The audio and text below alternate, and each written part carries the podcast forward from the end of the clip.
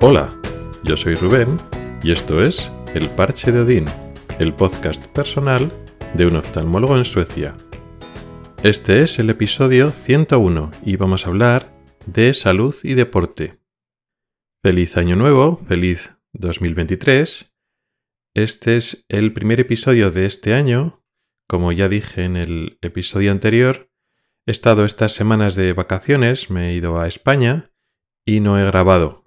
han sido varias semanas de no grabar, de no tener episodios del podcast porque no me he llevado las cosas y porque también estaba bien descansar un poquito, reponer pilas y aunque no estoy haciendo el episodio, este programa, por temporadas, digamos que ahora inauguramos, digamos, la temporada de 2023.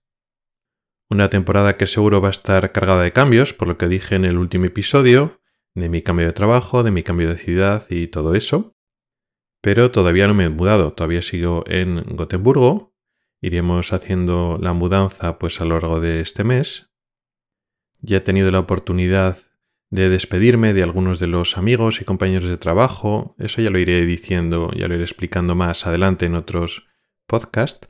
Hoy quiero hablar de una cosa diferente. No tiene que ver exactamente con mi situación concreta ahora de este periodo de cambio, sino vamos a analizar temas relacionados con la salud y el deporte, pero también con contenido concreto de vivir en Suecia. Hay un detalle, hay un tema interesante relacionado con el trabajo o los derechos laborales o algunas características del trabajar aquí que tiene que ver con esto de la salud y el deporte. Ya lo comenté en algún episodio previamente, cómo empezaba a funcionar, y ahora os voy a contar un poco mi experiencia después de dos años largos, que es esa especie de ayuda o subvención, por decirlo así, que te da la empresa. No es una subvención porque las subvenciones son ayudas que te puede dar administraciones públicas. Esto digamos que lo da la empresa, pero digamos que es un derecho laboral. No es que la empresa, algunas empresas quieran darlo y otras no. Por lo que yo tengo entendido es algo bastante generalizado en Suecia, aunque luego después cada empresa o cada... En mi caso, la empresa es la, digamos, la agencia de, salud.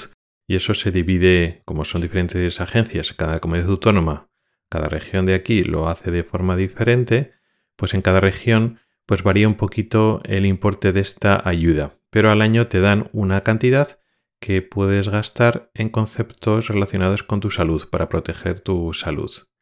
No lo puedes gastar en cualquier cosa, por ejemplo, no puedes comprar material para deporte, por ejemplo. Tienes que gastarlo en tiempo y actividades relacionados con el deporte o la salud. Tampoco puedes gastarlo, que yo entiendo, en cursos o formación de, temas relacionados con este tema, es, digamos, actividades concretas. En mi caso concreto, hasta ahora lo que me estaban dando eran unos 2.000 coronas, que son unos 200 euros, un poquito menos de 200 euros al año, que lo puedes gastar pues como tú veas. Y la verdad es que es muy cómodo como lo tienen organizado. No hay que hacer nada de papeleo, digamos que es bastante flexible.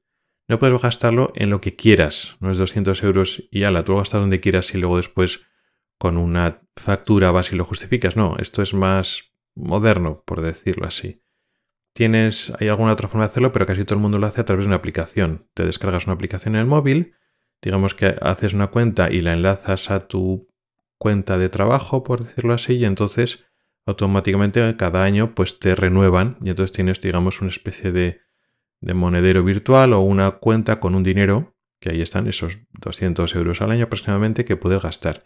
Y la misma aplicación tiene, eh, digamos, un listado de sitios donde los puedes gastar lo puedes buscar por nombre, lo puedes ir al mapa y buscarlo, o filtrarlo por actividades, una aplicación muy, completa. Y luego después lo puedes gastar en la misma aplicación. Puedes gastar una parte del dinero en una cosa, otra en otra cosa, te lo puedes gastar como quieras.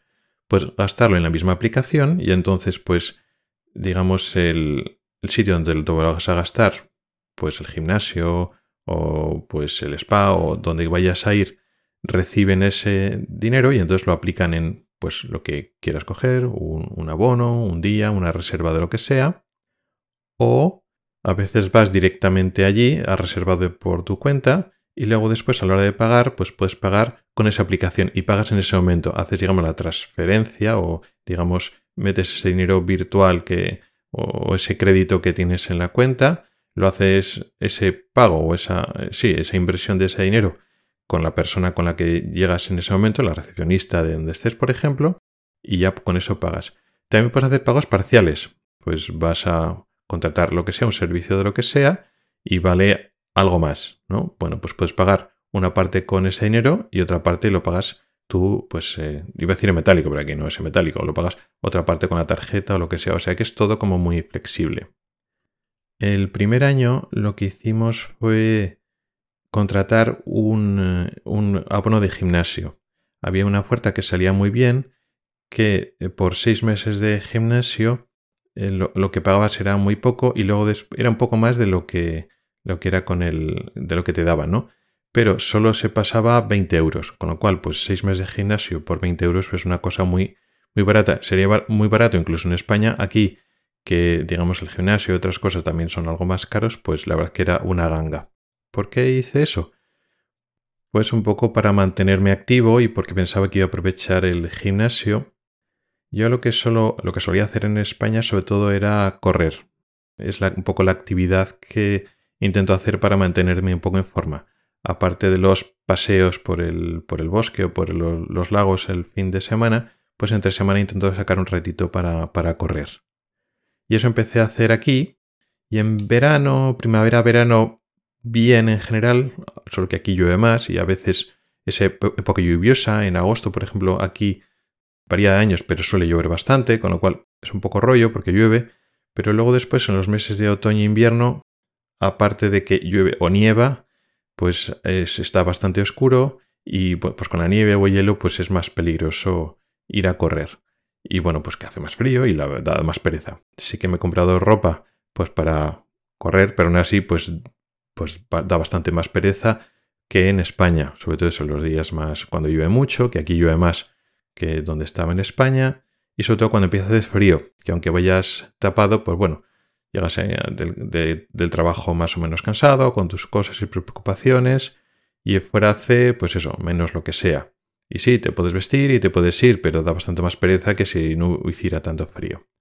Con lo cual, pues bueno, eh, antes de apuntarme al gimnasio, pues lo de correr me, me, costaba, tenía que gastar bastante fuerza de voluntad para salir y correr. Y al final hay que intentar buscar soluciones, vamos a llamarlas sostenibles, no en el sentido del medio ambiente, sino sostenibles para ti que no tengas que estar gastando de fuerza de voluntad todo el rato, porque al final eso desgasta y se acaba. Hay que intentar buscar una forma de hacer el deporte que a ti te gusta, con una frecuencia realista que a ti te guste, pero sobre todo intentar hacértelo fácil para que no tengas que tirar demasiado de fuerza de voluntad.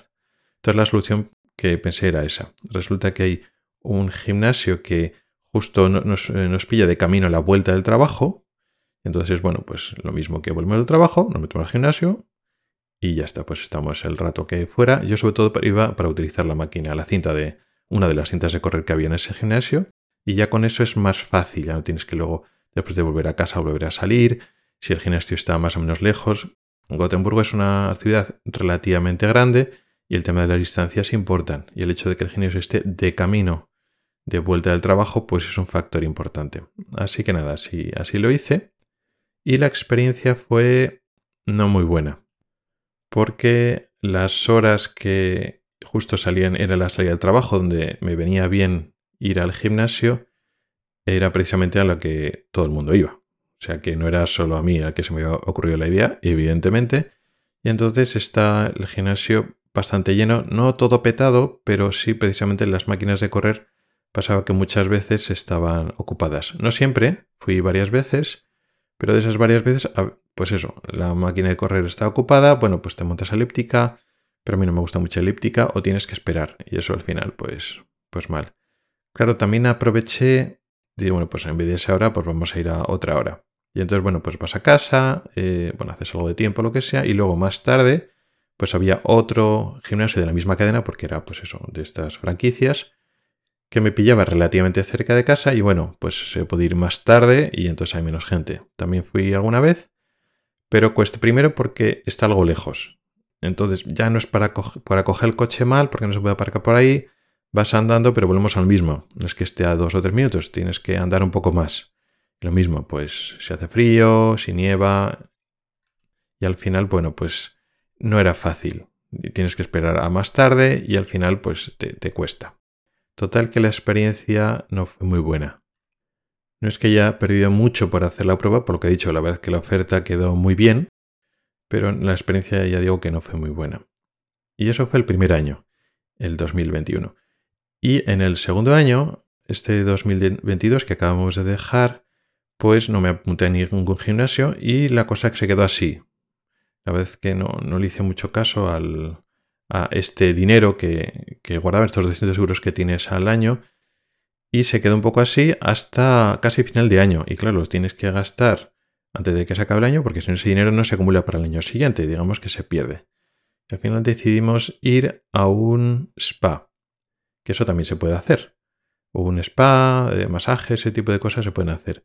De hecho, con el dinero que nos daban, eh, nos llegó para ir a dos spas. Un spa con un, con un masaje, eh, digamos una sesión de masaje más corta de 25 minutos. Y luego después también nos dio para ir a otro spa con una sesión de masaje más larga, de 50 minutos. Y así que probamos a hacerlo. Y la verdad es que estuvo muy bien. Claro, solo son dos días, pero bueno, entre perder el dinero y, aprovecharlo, pues la verdad que estuvo muy bien.